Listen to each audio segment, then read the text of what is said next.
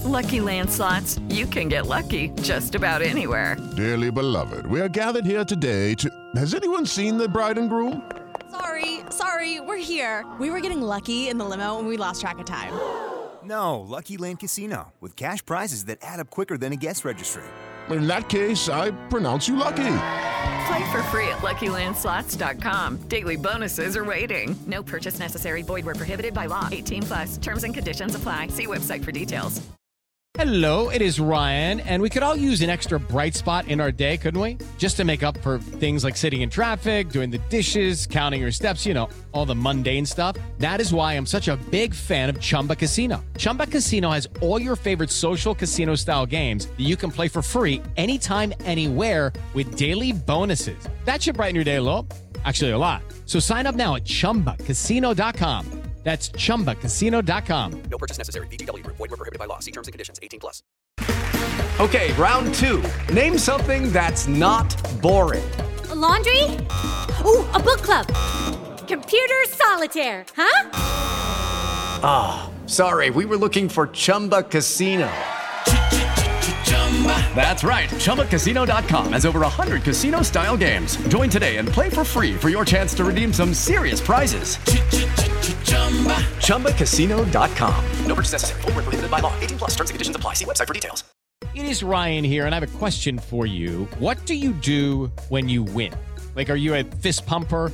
A woohooer, a hand clapper, a high fiver. I kind of like the high five, but if you want to hone in on those winning moves, check out Chumba Casino. At ChumbaCasino.com, choose from hundreds of social casino style games for your chance to redeem serious cash prizes. There are new game releases weekly, plus free daily bonuses. So don't wait. Start having the most fun ever at ChumbaCasino.com. No purchase necessary. Group. Void were prohibited by law. See terms and conditions. 18 plus.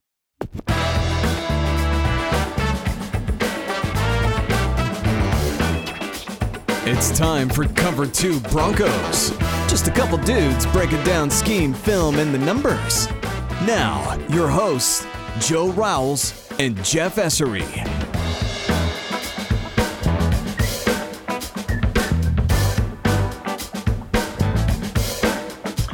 Welcome back to another episode of Cover 2 Broncos. I'm Jeff Essery. And I'm Joe Rowles.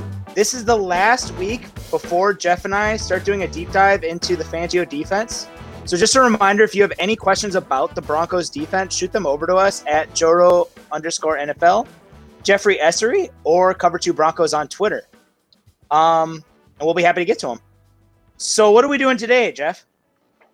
Yeah, so we have another special episode today. We're excited to be joined by um, a guest from Pro Football Focus. And uh, we recently talked about, it was a couple weeks ago, talked about Garrett Bolles and the Broncos tackle situation.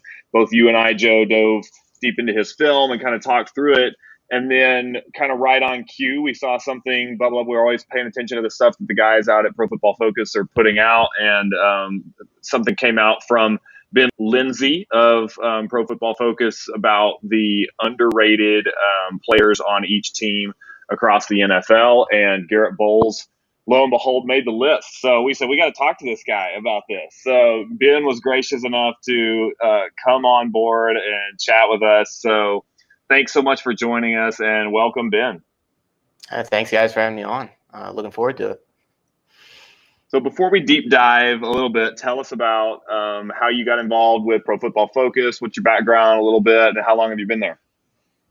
Yeah, so I went to uh, the University of Pittsburgh for engineering school. Actually, uh, started out doing that, and I f- kind of found out I was a big sports fan growing up, football fan, and I found out that some industrial engineers uh, had gone on to work in sports analytics.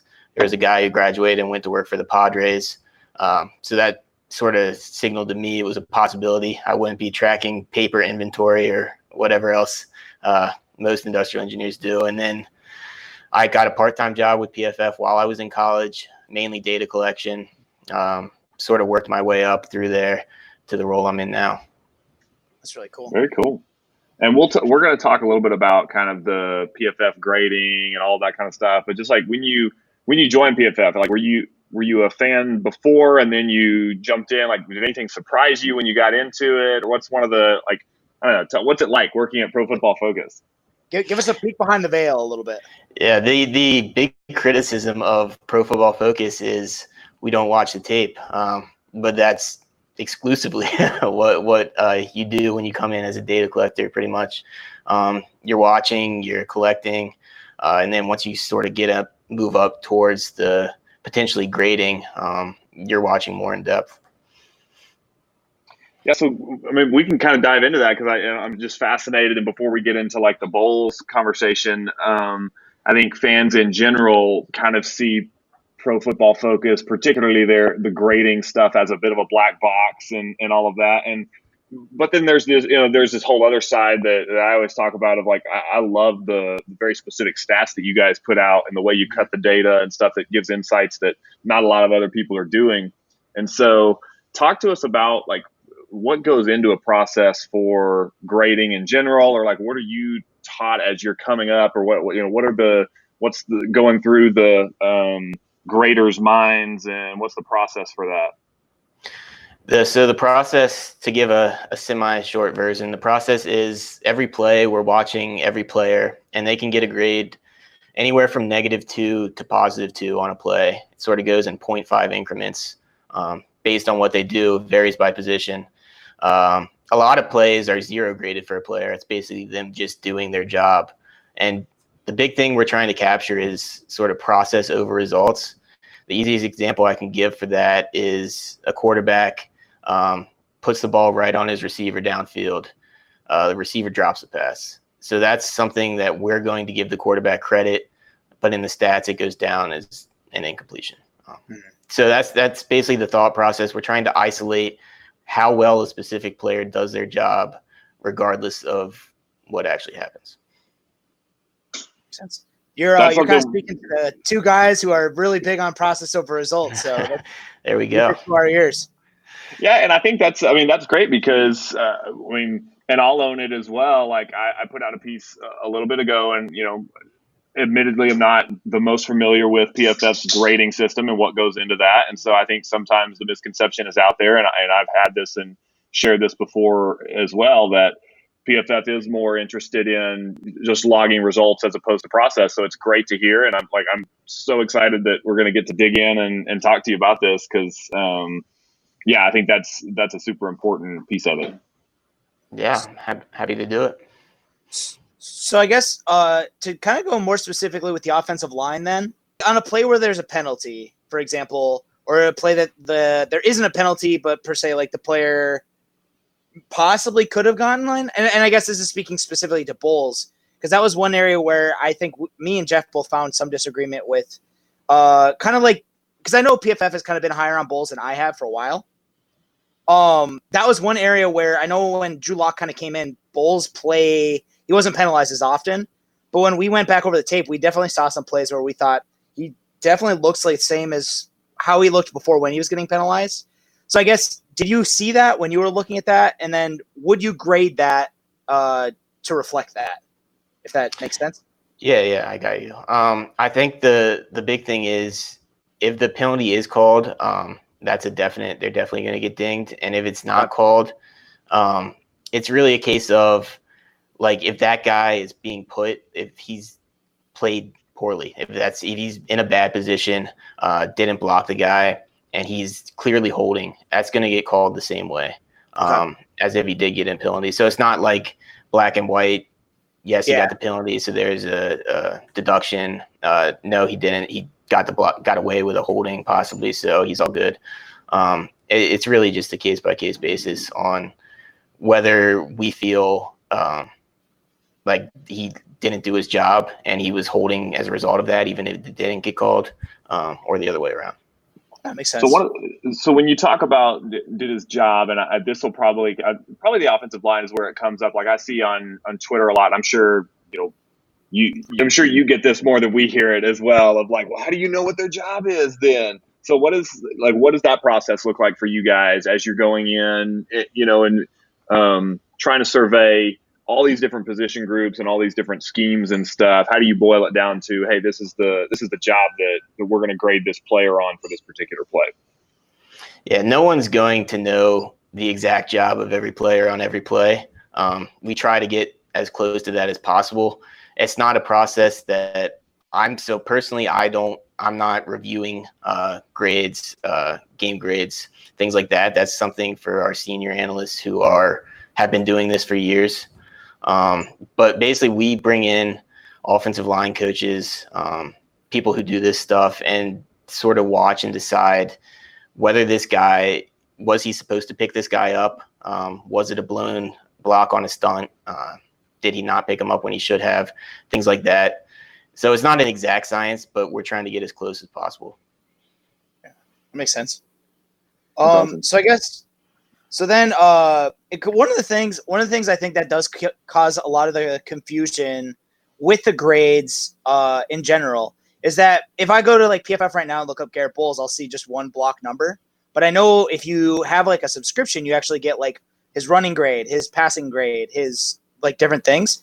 Um, so one thing with Bolles specifically that I thought would be interesting to ask about is where did he kind of really grade out well, and what stood out like to you as you kind of like evaluate him compared to like some of the other tackles? Because if I remember what you wrote, like when you said he was underrated, you actually gave him he's about league average, and that's that's substantially better than a lot of Broncos fans think he is.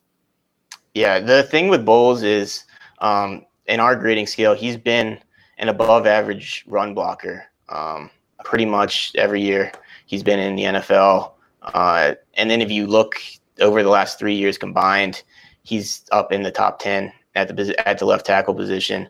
And when I went back and watched him, I think the big thing is he does a pretty good job of sort of walling off gaps um, and coming in on double teams, getting up to the second level, uh, that sort of thing. He's good in space. He's not someone who's going to go out and overpower guys one on one. He's not going to drive a guy backwards, pancake him, um, sort of like Netane Muti's freshman tape at Fresno State. I don't know if you guys have seen that video, but um, oh yeah, something. it's been circulating around Broncos country. yeah, so he's not he's not that kind of guy, but he does he does do a good job of um, sort of keeping the lane open for the running backs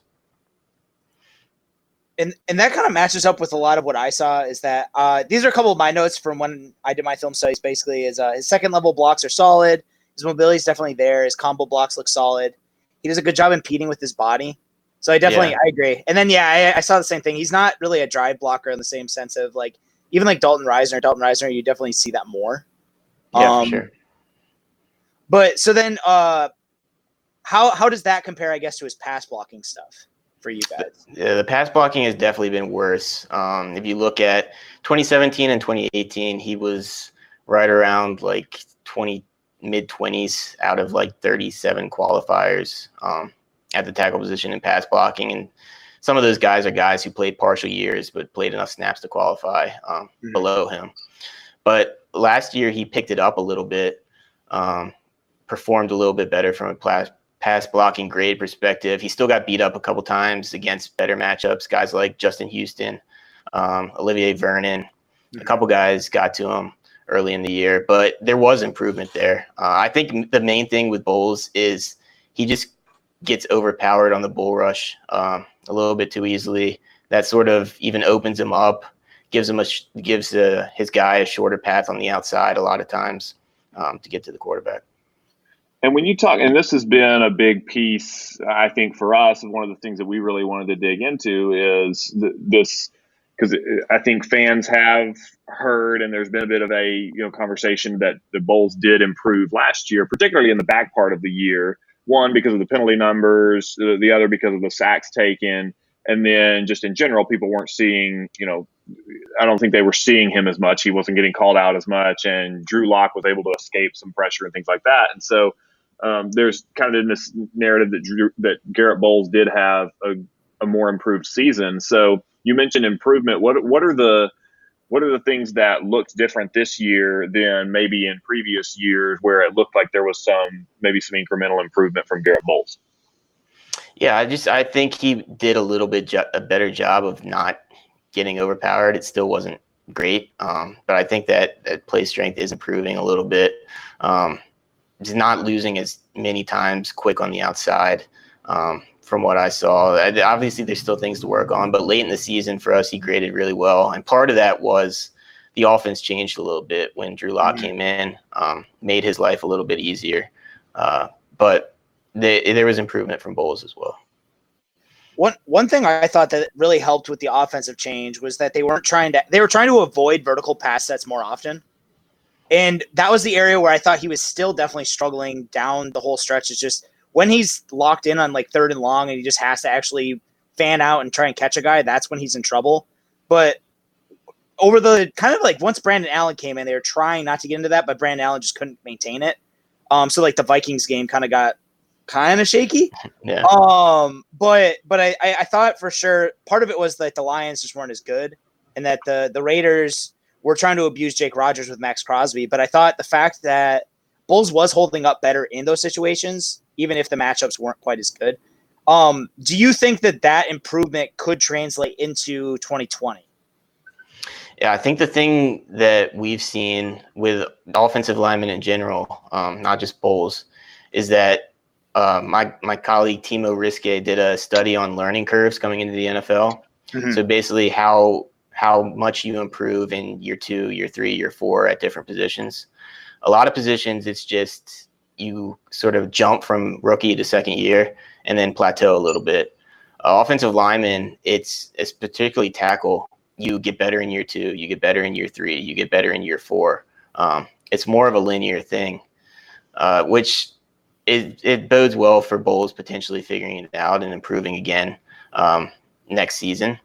Uh, with what Lock was able to do, uh, what the offense was like with Lock at the end of the year, they were running a lot of play action, um, a lot of rollouts, screens, more than they were early in the year with Flacco, obviously.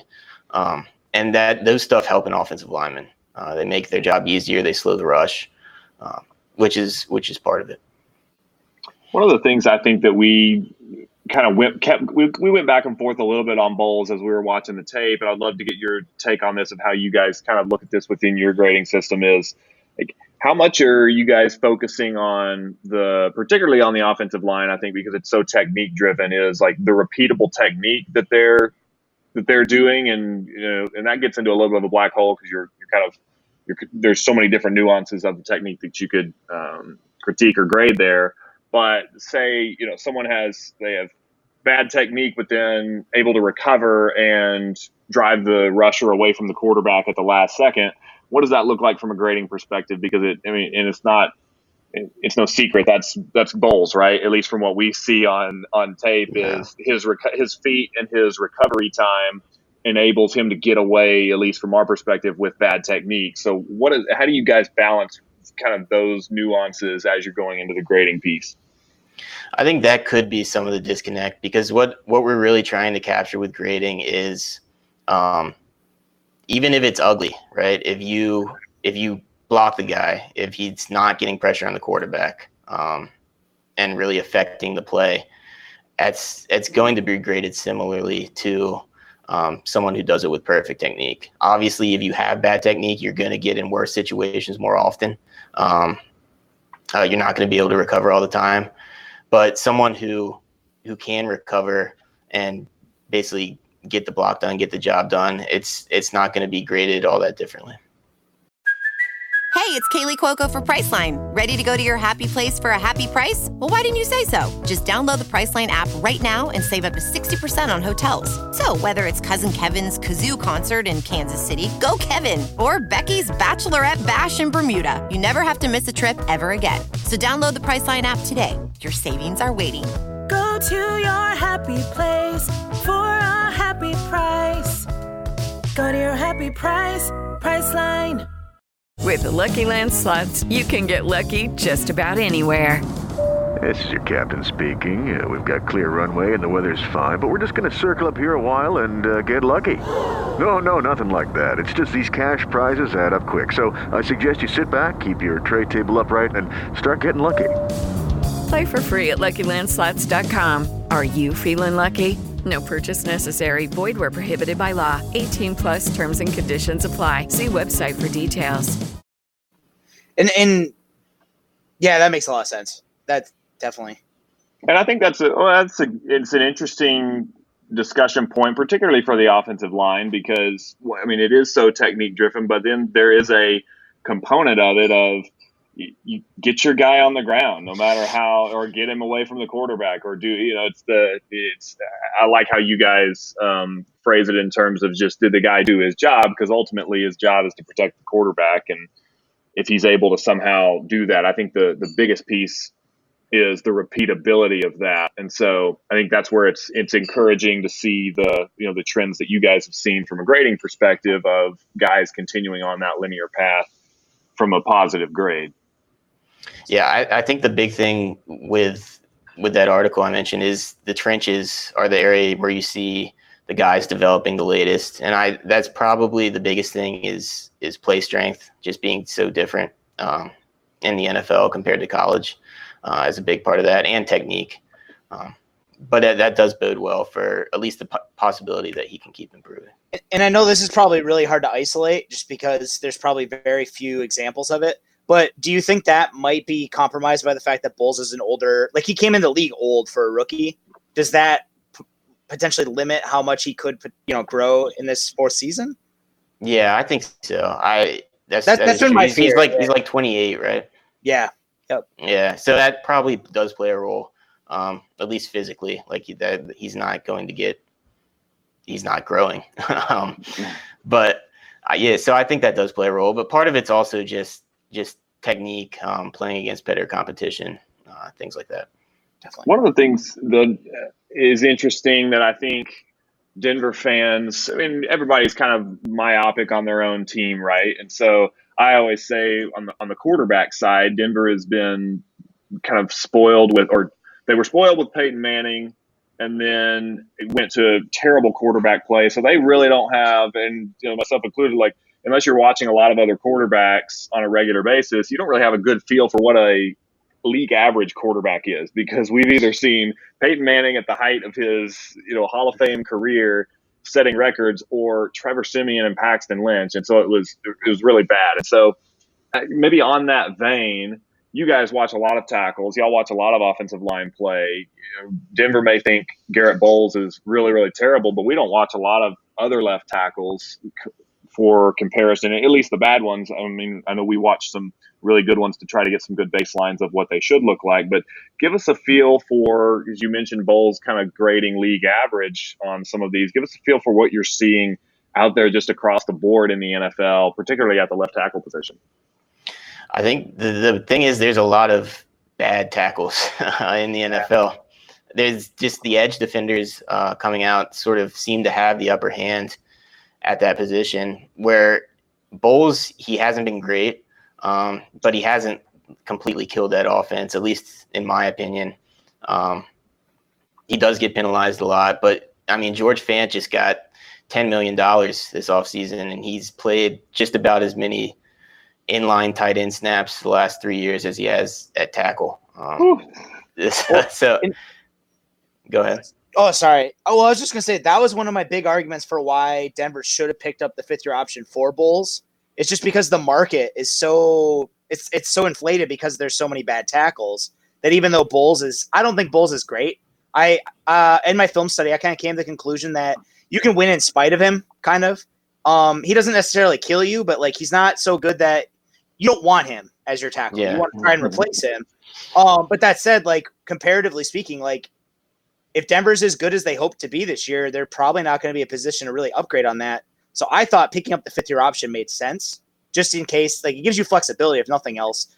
Uh, do you would you would you kind of agree with that, or do you think kind of leaving the door open to see like what happens this year is probably the way to go? I think it does make some sense because if you move on from Bolles without a succession plan, or even if you move on from Bolles and you're planning to throw a young guy in there, um, young tackles they often struggle, um, no matter how good they are. So I think if they're trying, if Denver's trying to contend, the safest thing is just going forward with Bolles. I agree that he's not someone you want necessarily. You want to improve. Um, you want a better left tackle, but I think the fifth year option to sort of keep him in there as an option made sense. I agree.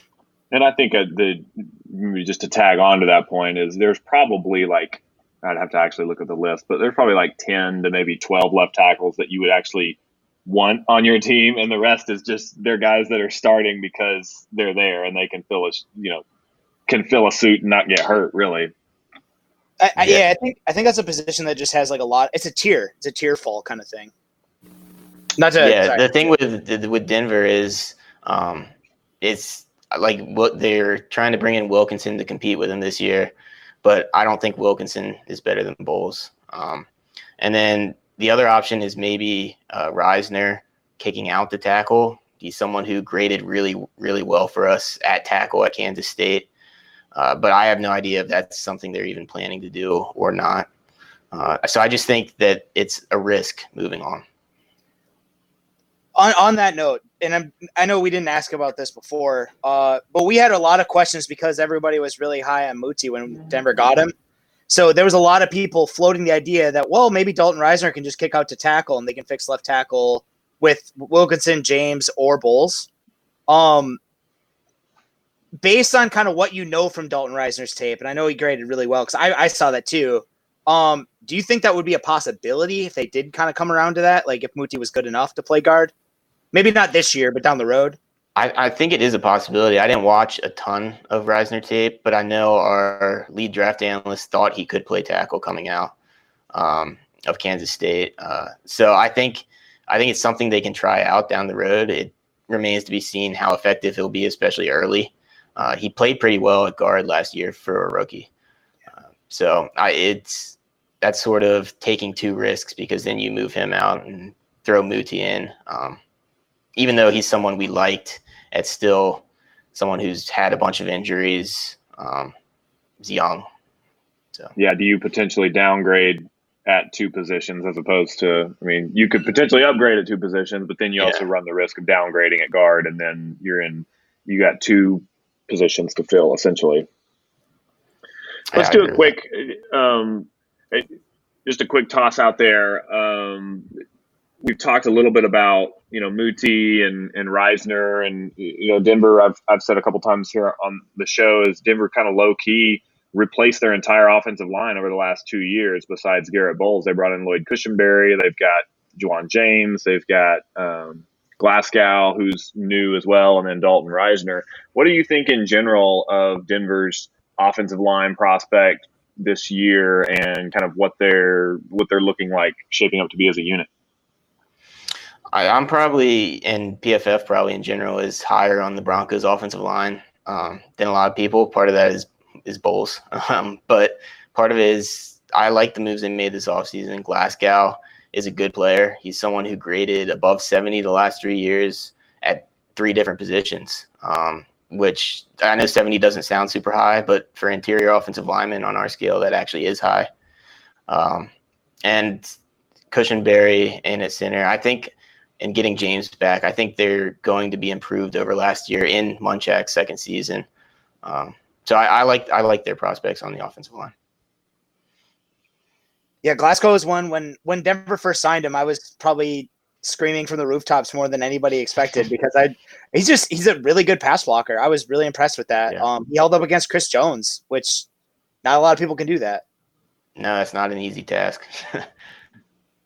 Um, so we you mentioned a little bit before um, before we jumped on and started recording that you're you're doing a piece coming out pretty soon about uh, quarterback prospects over the last couple years and kind of their different traits and stuff. And so everybody's favorite topic in Broncos country right now is Drew Lock and the excitement around him. Is he going to make it? Don't you don't have to spoil your list, but is he going to make it into your article at all, or what do you what did you think about Drew Lock? He might make an appearance. Um, I, I am a little bit higher on Lock than than some people. I th- I think he improved over his time at Missouri. Um, even though that's kind of a it was kind of a weird offense. Um, doesn't exactly translate, but he graded well his last couple seasons. He came in and he did some good things. He did some bad things um, in those five games last year.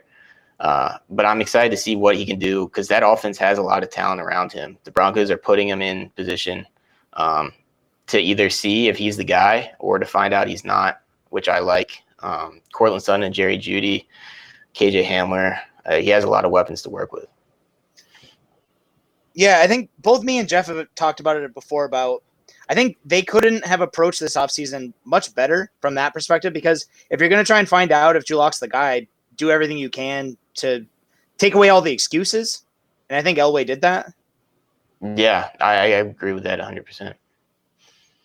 We mentioned that you'll be kind of talking through a little teaser for the piece. We'll be looking for it from Ben. We'll drop his Twitter handle as well into um, the article, so you guys, as you're listening, can go check out his piece when it drops. But um, maybe just quickly away from the Broncos, who's your favorite quarterback? I mean, you're talking about the quarterback prospects from 18, 19, and 20, right?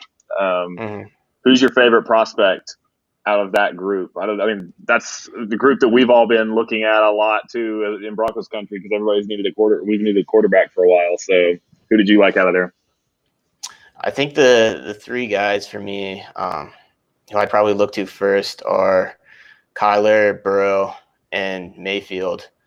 And I'm actually, I know people hate Baker Mayfield right now. Uh, they're super down on Mayfield, and he wasn't great last year. It's, but if you look at something like passer rating, it's going to paint a worse picture. He was actually like sort of middle of the pack in PFF grade at quarterback. But I just think the sample size we've seen with multiple years at Oklahoma with great play, and then as a rookie to come in and do what he did, I I, I still it's a it's a hot take, but I would still take Mayfield of that of that group. I don't think it's speaking my language. I, I, yeah, I, yeah. I like Mayfield. I'm a huge I'm a Sooners fan, so I was a huge Baker Mayfield fan, and I like Kyler Murray too. So yeah. I uh I mean I, I like Oklahoma enough, but I would say that back when Denver was looking to possibly take a quarterback in 2018, that he was my number one guy. And I know last year was rough, but also Freddie Kitchens didn't know what he was doing, so it's it's hard to blame all that on Baker. So yeah, I'm, i think I'm he'll still, be in such a better position uh, next year. And I think he's in a good situation for him now. Like the play calling actually might make sense for him. So that'll be good.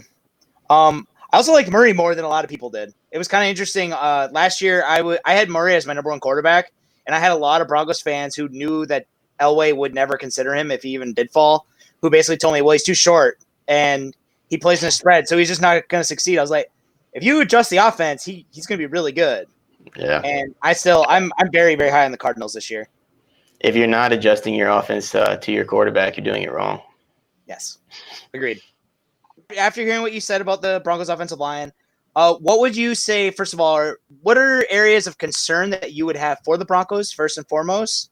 And then, do you have any predictions for their uh, like for what 2020 is going to kind of hold?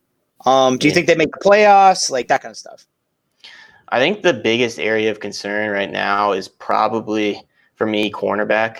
Um, I know they have they brought in Bouye, who had a couple really good years, kind of struggled last year, so it'll be interesting to see if he bounces back. Um, and then the number two cornerback spot is kind of up in the air uh, with if you are saying Callahan's in the slot. So I I think that's probably my biggest area of concern as far as overall outlook. I do really like their roster. Um, like I said, they've surrounded Drew Lock with a lot of talent on offense. Um, they have a lot of good pieces on defense, especially that defensive front, um, the safety tandem. I like all that. So I think there is a good chance that they can get that wild card spot or a wild card spot in the AFC. I don't think they're going to push the Chiefs. Uh, that's kind of a Herculean feat right now with Mahomes. But I, I do think they're in good position to challenge for a wild card spot. One last one, and I'm gonna I'm just gonna kind of put you on the spot because I know I didn't warn you about this. Do you have any thoughts on Alexander Johnson? Because he kind of came out of nowhere last year. I just finished a film study on him. Um, but I know at one point, because I listened to Broncos Country Night with Benjamin Albright, and at one point he had, uh, I think he had Eric Eager on. He was talking about how, like, Alexander Johnson was phenomenal by grading stuff. Um, and I, yeah. I thought too. Uh, so do you have any kind of kind of share like what you thought thought about him? I haven't watched a ton of Johnson, but I do know he really pops. Um, grading last year, he's he was one of the highest graded linebackers in the NFL. Played well in coverage. Um, did the things you want to see from your linebacker. So uh, Broncos fans should be excited about him. Awesome. Yeah, I'm I'm pretty excited. I'm excited to see what year two kind of holds for him. Actually, playing because he came he came from out of football. So like there is some hope that he kind of has like a little bit more in him. I think as he kind of adjusts to like the mental side stuff. So I'm excited. Yeah, that's a big thing for linebackers. Uh, just the processing. going going to the NFL, um, zone coverages, things like that. Well, Ben, thank you so much. We're this has been a lot of fun, um, and hopefully for the listeners, be able to peel back the curtain a little bit on uh, Pro Football Focus, and make sure you follow him. Um, you give us your Twitter handle. Um, make sure that uh, we'll put it on the in the article. But tell us where we can find you at um, on Twitter, Ben. My Twitter handle is pff underscore Linsey, um, and all my article content is over at pff.com. Perfect. Thank you so much. is- yeah, that has Yeah, been thank Linsey. you for having me on. joining us.